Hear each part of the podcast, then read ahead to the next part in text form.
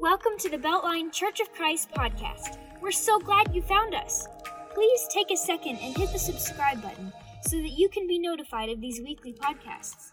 Most of all, we hope this podcast will help you take your next step with Jesus.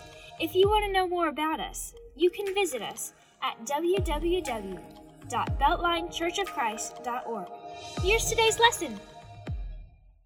Pleasure to have you with us as we continue our series of lessons looking at the life of Christ. If you have your Bibles, we're going to be in John chapter 4 today. You can be opening there. I would appreciate that. Follow along with us in your own Bible or your Bible app or whatever that might be. For all of our young ones out there, don't forget to be listening for those three words that Charles mentioned earlier. I have a little different set of words here, so I'm not going to say them because I'm going to mess it up. Uh, but we want to be looking for those words uh, today. And so I'm glad uh, that you are here. Today, we're going to be looking at the true story of Jesus and the Samaritan woman at the well. And this account, again, is given for us in the Gospel of John, chapter 4.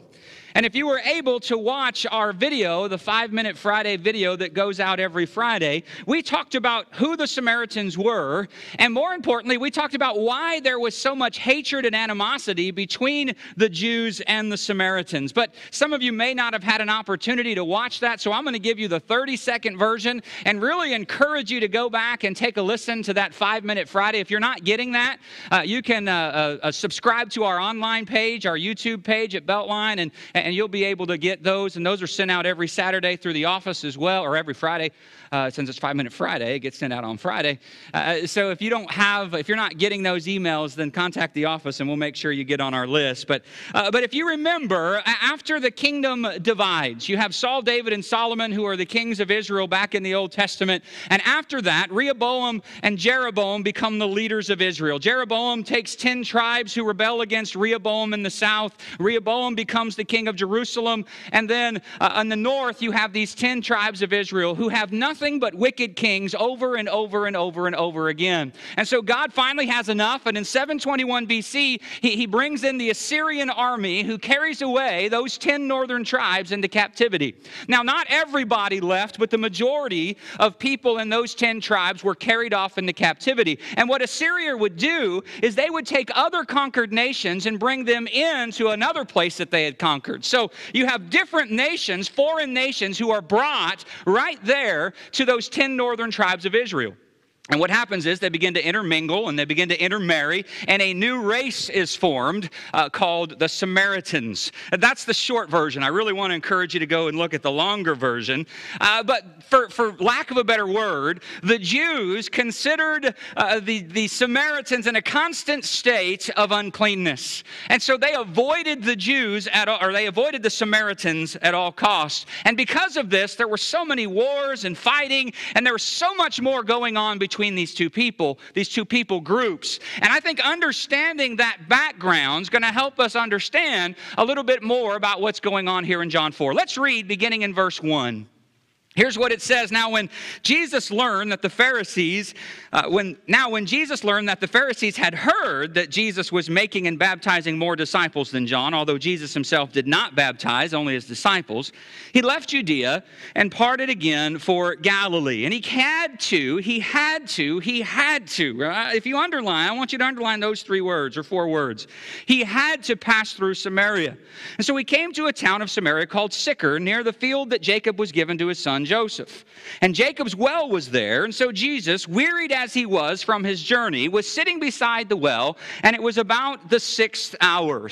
Now, if Jesus and his followers were traveling north from Jerusalem to Galilee, the natural route would have been to travel right through Samaria. Natural, that is, geographically, but sometimes, as we've already talked about, those Samaritans who hated the Jews, when Jewish travelers traveled that way, there would be attacks, there would be uh, robberies, there would be all kinds of things going on. And so it just became easier for the Jews to go around, uh, to go around Samaria. They, they would go to Jericho and up rather than, uh, than, than going through that region. But Jesus doesn't do that this time. This time they travel north right through Samaria, and apparently they do so without any trouble. And it's there in the sixth hour of the day, which is our noontime, that Jesus finds himself alone by Jacob's. And I want to say this before we dive into the rest of the story. Here's the first lesson for us in this. And there are three things I really want to talk about today.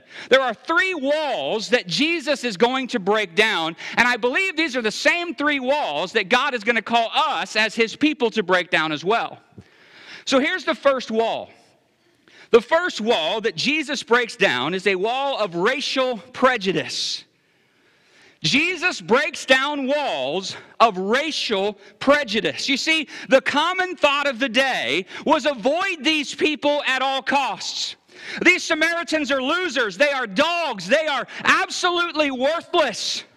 And listen, nobody would have thought any differently of Jesus if he had done what everybody else did and just went around Samaria. But Jesus wasn't going to do that. That is not who he is, and it cannot be who we are either. I ask you to underline something in verse 4. The text says Jesus had to. He had to go through. Did he have to? No. But in Jesus' mind, he had to go through Samaria. For Jesus, this is a must. He was not going to allow centuries of hatred and violence and bigotry to keep this woman who we're about to meet, and more importantly, the Samaritans as a whole, from hearing the gospel of Jesus Christ. He broke down the social norms. He threw aside racial prejudice. He would have none of it. And I think we need to take a, a page from Jesus' book and make it our goal as well. We cannot be a people who build up walls of division between ourselves and those who may not look like us, who may not dress like us, or think like us, or vote like us. We cannot build up these walls. Racial prejudice has no place in the kingdom of God. It certainly has no place in His church. God was not pleased with Israel because they refused to be a light to all nations. This was what they were called to be from the beginning of the promise made to Abraham. But they decided just to hang out with themselves. They refused to be that light to the people around them. And so God was not pleased. And Jesus came to show us what Israel was supposed to be. Jesus came to show us what it was supposed to look like. Jesus had to go through Samaria, and we must, like Jesus, tear down any of these walls. We've got to tear them down.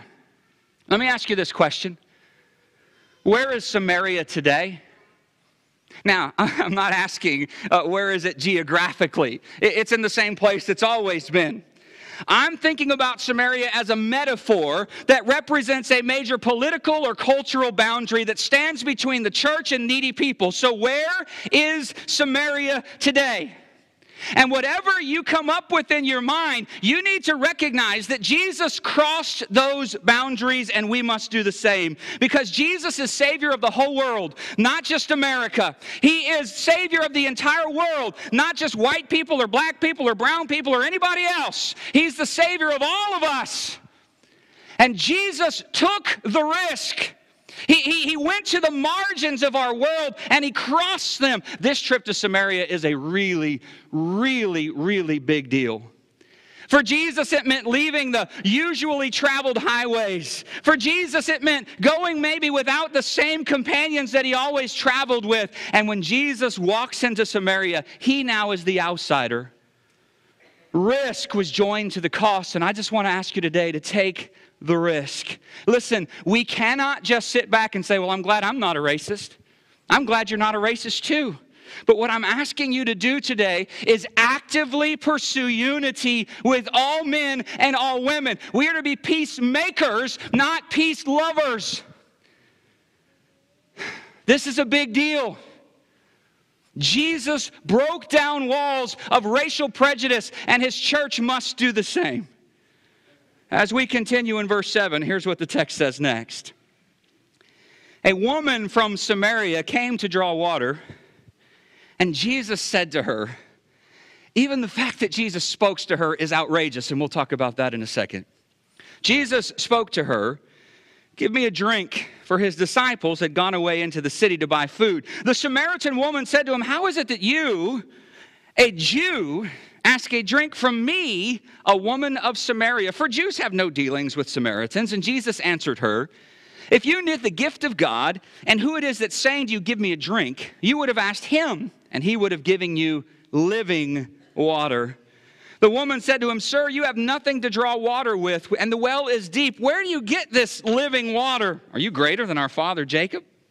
He gave us this well and drank from it himself, as did his sons and his livestock. And Jesus said to her, Everyone who drinks of this water will be thirsty again. But whoever drinks of the water that I will give will never be thirsty again. The water that I will give him will become in him a spring welling up to eternal life. And the woman said to him, Sir, give me this water so that I will not be thirsty or have to come here to draw water. In many ways, this encounter that we see with this woman in John 4, I think stands in direct comparison with Jesus' talk with Nicodemus in chapter 3 that Scott talked all about. Think about the differences between this, these two. Jesus uh, talks to this woman who is an outcast, while Nicodemus was prestigious. She is an outsider, he is an insider. She is despised, he is held in honor. Nicodemus comes at night, she engages Jesus in the light of day. And I think the greatest difference that we'll see is her response to Jesus is significantly different than his was. And let me point out two things here that are going to to help us understand this section of Scripture a little bit better. Some cultural things that we need to see. In this culture, number one, water collection was the responsibility of women. Water collection was the, you didn't see men doing this. In fact, it, fast forward to when Jesus is coming in to Passover and they're saying, well, where are we going to spend the Passover? And Jesus says, here's what you're going to do. You're going to find a guy carrying water, follow him, he'll take you to the place. That was, that was, that was not done. That's why it was easy for them to identify because men didn't do this job. This was a responsibility of women. Now listen, in a world that isolated women socially, this task wasn't entirely burdensome for them. This became an opportunity for them to meet and to talk. And it kind of became a, a place. Think back through your, your history. How many uh, of, of the uh, patriarchs found their wives at a well, right? Gehazi, Abraham's servant, finds a wife for his son at a well. Moses finds his wife at a well. Over and over again, we see this happening. So, number one, this was a woman's responsibility in that culture. And number two, in that culture, water drawing took place either early in the morning or late at dusk to avoid the Mediterranean heat. And so the fact that this woman comes at noon is a hint to us. It is a hint that she is not of high social standing. In fact, she is most likely isolated from her community. She comes at midday because the last thing that she wants to do is rub shoulders with the other women of the town. And to be honest, that makes Jesus' conversation with her even more remarkable. Because in this world, men rarely spoke to women in public, and single men were never to speak or touch women at any time. But Jesus, he, he doesn't play these games. And even Jesus' disciples, as we'll look at in just a minute, are shocked when they return and Jesus is in a conversation with this woman. And that leads me to the second wall that Jesus breaks down. He doesn't just break down walls of racial uh, uh prejudice, Jesus breaks down walls of gender. The Jews didn't even think women were worthy of receiving the teaching of Torah. And Jesus says that is absolutely ridiculous. He engages this woman, he has a spiritual talk with her. He does not care what the social norms of the day are. Single guys don't talk to women. He doesn't care what everybody might be thinking or what everybody might be saying. She's a Samaritan. You're a Jew. You're single. He doesn't care about these man made rules because he has a greater mission. As we'll read about in just a few minutes, he has food that the disciples don't even know about. And his food was the mission of God to proclaim the kingdom and to take his place as king. I want to come back to this idea of gender because there's more to be said here. And as we finish the lesson and we see the end of this story, I'm going to come back to this. And so uh, keep your keep posted for me on that. But as we've already seen, and as we see again in this section of Scripture, uh, what happens is that Jesus talks to people and they regularly misunderstand what he says. And you want to know why? Because Jesus is talking at a heavenly level and they are listening on an earthly level. I think this is most clearly seen when Jesus mentions living water here. You see, to this woman, living water referred to water that flowed from a stream, right? It was moving water. Now, other waters stood still, like what we'd see in a pond or at a well, like they're sitting at. But living water was precious and it was valuable, and it was the only water that could be used in ritual uh, uh, ritual offerings and washerings. Washerings, that's a new one. Washings to make pure unclean worshippers. Now, everyone knew that Shechem had no streams. Shechem had no rivers. Even Jacob had to deal this, uh, uh dig this well in order to to water his flocks. And so, in this woman's mind, she thought, how can this Jew? How can this outsider, someone who doesn't even know the terrain, offer what nobody else has found? In short, there's no living water in Shechem. There's no living water in this region. But Jesus isn't just talking about physical water. He wants her to look deeper, He wants her to think spiritually. The water that Jesus offers eliminates thirst and it leads to eternal life. Jesus is talking about a new life that is available through the Spirit of God. He's talking about life that's available through the Spirit. And Jesus wants her to know that He is the source of this living water, this water which can transform even her in her isolation into something different. But that's not all. It's not simply an experience that Jesus is calling for, an experience that, that changes our state from, from, from thirsty to quenched or from lost to found. Jesus is offering a dynamic experience that makes a life as living as the water itself. This is what Jesus is offering her, and this is what Jesus offers every single person in the history of the world. The water of the Spirit can transform a life into a, a well that, that, that spills over, that overflows. Jesus wants her to know that the Spirit could transform her life into a well that overflows, that doesn't need or require reaching or dipping or buckets or anything like that. Let me ask you a question. What water have you been drinking spiritually? I'm not talking about Dasani or, or tap water or any of those things. I'm asking, what water are you drinking spiritually? If you've been trying to find satisfaction in your life through anything other than Jesus, you're always going to come back thirsty. You're always going to come away thirsty. What water are you drinking? Her answer in verse 15 is great. She says, Give me this water. But what we see is she still doesn't quite grasp what's going on. She's thinking physically. She's thinking, Then I'll never have to come and see these women at this well ever again. Just let me let me have this water so I'm never thirsty. I don't have to come draw. I don't have to come do this anymore. She has requested the water, but she doesn't understand the gift, nor does she know the identity of the giver. And so that's what happens in this next section we're about to read. Jesus is going to tell her who he is. He's going to invite her into something so much more. Look at verse 16. Jesus says to her, Go and call your husband. Oh, it just got real. The woman answered, I have no husband. And Jesus said to her, You're right in saying, I have no husband, for you've had five husbands, and the one you have now is not your husband. What you've said is true. Interesting how the woman shifts gears here. The woman said to him, Sir, I perceive you're a prophet. I perceive that you're a prophet. Our fathers worshiped on this mountain. Let's get away from my love life and let's talk about something else. Our fathers worshiped on this mountain, but you say that in Jerusalem is the place where people ought to worship. And Jesus said to her, Woman, believe me, the hour is coming when neither on this mountain nor in Jerusalem, if you underline in your Bible, oh, those are two big phrases.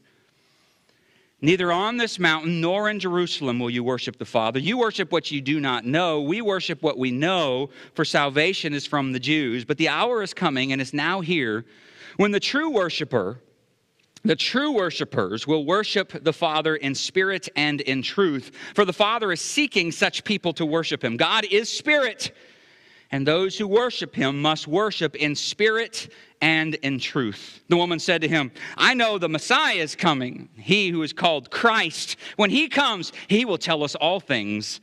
And Jesus said to her, I who speak to you am he. Jesus has just said some simply, incredibly amazing things, and I'm wondering if you caught them. Jesus is challenging everything. Jesus is challenging everything. Think back to what we've covered during this 18 month period of Jesus' life, this come and see section. Think back to what we've covered. Jesus overwhelms and he replaces abundantly, right? He does this over and over again. Uh, Jesus fills water vessels with wine, astonishing a party. He, he challenges the temple, suggesting that he himself will replace what he offers. He instructs a Jewish teacher in the deeper things of God. And now he comes to a traditional well associated with one of Israel's greatest heroes, Jacob, and he offers what Jacob never could living water. And if that weren't enough, Look at what he just said in this text. Look at what he did. Jesus challenges the sanctity and the significance of Mount Gerizim and Jerusalem. These are the holy places of the Samaritans. This is the holy place of the Jews. And he says it's not about the mountain and it's not about Jerusalem. You got to know, those are shocking words. Those are shocking words. He says it's not the place that matters. Jesus says, I, I am what matters. I love how when Jesus reveals that he's more than just a Jew, this woman changes the subject. When he asks about her issues, she raises others. Oh, you Jews, you Jews say it's Jerusalem. What she's trying to say to Jesus is, you know what? You just go do what you do. You Jews do what you do. We're going to do what we Samaritans do. It, it, it, she's doing what everybody does today. Well, that's your truth. You have your truth. I have my truth. And Jesus will not allow her to do that. He will not permit his presence to be invalidated by some human claim to culture or history or tradition. No, he's going to force her to come face to face with the truth of who he is. And he's going to force her to make a decision, and he forces us to do the same. Jesus is telling her and us that if we want to take Jesus up on his offer of living water overflowing in us, we have to get rid of that stale, stagnant water that we've been living off for our whole lives. Jesus is the true and living God, and He isn't contained geographically, and He isn't contained architecturally. He is spirit and He is truth, and she doesn't get it. She can't get past the idea that true worship has nothing to do with territory. And many of us, may, may I dare say, struggle with the exact same thing. She can't get past the idea that true worship has nothing to do with territory and everything to do with spirituality and truth. And so she tries one more thing. I know when Messiah comes, he's going to make it all make sense. and Jesus says, I am. I am him. I am him. And I'm going to pause and give you a third lesson and come back to that. Here's the third wall that Jesus breaks down. He breaks down walls of racial prejudice, he breaks down uh, uh walls of gender, and he breaks down walls of moral correctness. Jesus doesn't just hang out with Nicodemus types. No, he has come to be with, to engage, and ultimately to save even those with questionable pasts and bad reputations. Jesus takes the risk. He reaches out. He speaks to her in spite of her past. He delights in breaking down traditional cultural barriers that separate people. We talked about last week that remedy that Jesus or that God offered in the wilderness. And we said that that remedy was available to everyone. And that truth still remains today. The remedy of Jesus is available to anyone, regardless of your past, regardless of what you've done, regardless of how many mistakes you've made. It is still available available to you today. A woman looking for love in all the wrong places, and a ruler of the people and a member of the Sanhedrin, the Jewish Sanhedrin, it doesn't matter. Both need Jesus. And Jesus' remedy is the same. He says, It's available to you, Nicodemus. It's available to you, woman at the well. It's available. And let me ask you this if, if Jesus was willing to speak to her Who won't he speak to? And if there's nobody that Jesus won't speak to, what does that mean for us? There should be nobody we don't speak to either, regardless of their sinful past, regardless of their ridiculous decisions, regardless. If Jesus was willing to speak, will we Verse 27 Just then his disciples came back. They marveled that he was talking with a woman, but no one said, What do you seek or why are you talking with her? So the woman left her water jar and went away into town and said to the people, Come and see. Hmm. Come and see a man who told me all I ever did. Can this be the Christ? And they all went out from the town and were coming to him.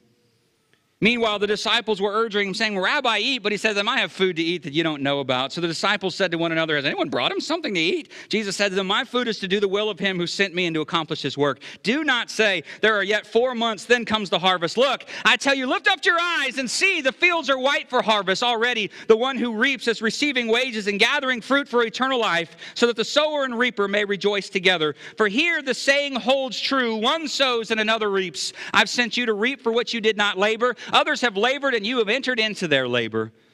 Verse 39 Many Samaritans from that town believed in him because of the woman's testimony. He told me all I ever did. So when the Samaritans came to him, they asked him to stay with them, and he stayed there two days. And many more believed because of his word. And they said to the woman, It's no longer because of what you said that we believe, for we have heard for ourselves and we know that this is indeed the Savior of the world. Here's a woman who's been completely trapped. She's a social outcast. She's a woman with a past that made her future impossible. All she could do in her life was muddle through another day of existence and make sure she goes to the well at a time when no one was there to sneer or mock her. Now, she's become the first evangelist to the Samaritan people. Before any of Jesus' own followers could do it, she has told them that he is the Messiah. Did you read that in the text? Where did the disciples go when they left Jesus by the well? They went into town to find food. They had every opportunity to speak to the Samaritans about the guy that was sitting out by the well, the one they knew was the Messiah. They could have they could have gathered a crowd and said, "Hey, the Messiah is here. He's out by the well. Come, listen to him. Come hear what he has to say. Come and see because that's what we've been doing and he's absolutely amazing." But do they do that? No. Why? Racial prejudice, gender prejudice, moral correctness. All of these walls they've built around, they're, they're they're still living in that. They're walking with Jesus, and yet they don't see it. Do we see it? Do we see it?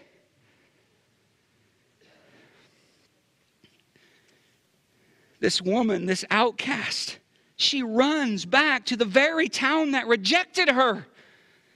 And she tells anyone who will listen about this encounter with Jesus. And then they came and saw for themselves and they believed. I want you to notice this. This is just so fascinating to me. I want you to notice how this woman's perception of Jesus changes. Uh, it starts, she calls him a Jew, right? Look back to verse 9. You, a Jew, talking to me, a Samaritan woman? That doesn't happen. And then from Jew, she begins to call him Sir or Lord. She's not, this isn't a, a Lord of belief kind of thing. This is just a, a somewhat title of respect. Then in verse 19, she's starting to catch on. Now he's not just a Jew and he's not just someone that needs some respect, he's a prophet. And from prophet, she transitions into Messiah, to Christ and then rabbi. And ultimately, do you see what she finishes with in verse 42? He is the Savior of the world. What a transition, right? She, she moves from, uh, from a Jew to the Savior of the world. What begins as a title of respect evolves into a title of belief. And while salvation may be from the Jews, the point is that salvation is designed to reach outside and to embrace the world. And if we will spend time with Jesus, if we will invite our people, our friends, our coworkers, our whoever to come and see, I think this same change of perception can happen in the lives of anyone who will spend time with Jesus. I told you I wanted to come back to gender. Let me do that now.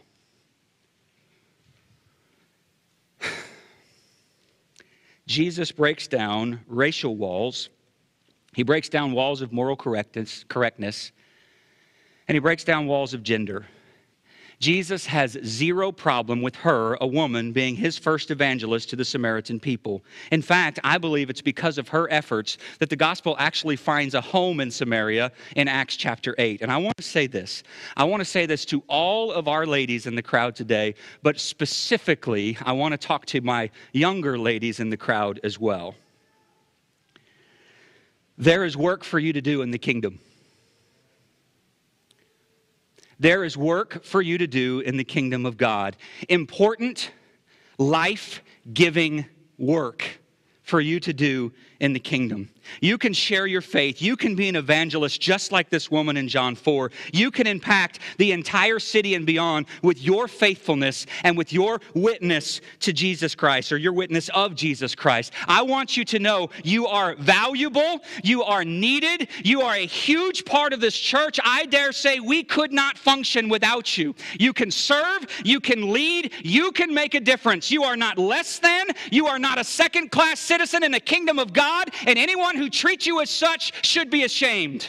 Like this woman, I want you to step up and I want you to step out in the name of Jesus. Ask God to reveal places where you can make a difference and then go after it with all that you have. This woman had every reason to keep her mouth shut that day as he met Jesus at the well, but she threw aside all those excuses and she ran back to her town to tell people about Jesus. She did not care what was expected of her, she did not care about the whispers. She cared about telling everyone about the king of the world.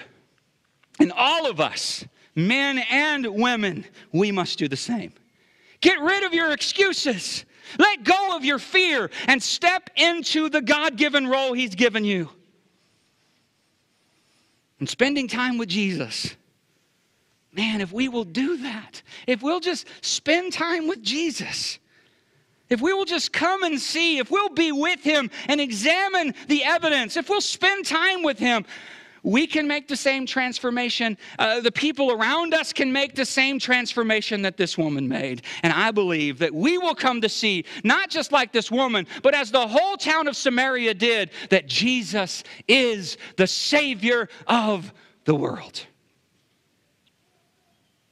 It's time for us to break down walls, just like Jesus did walls of racial prejudice, walls of gender walls uh, of moral correctness.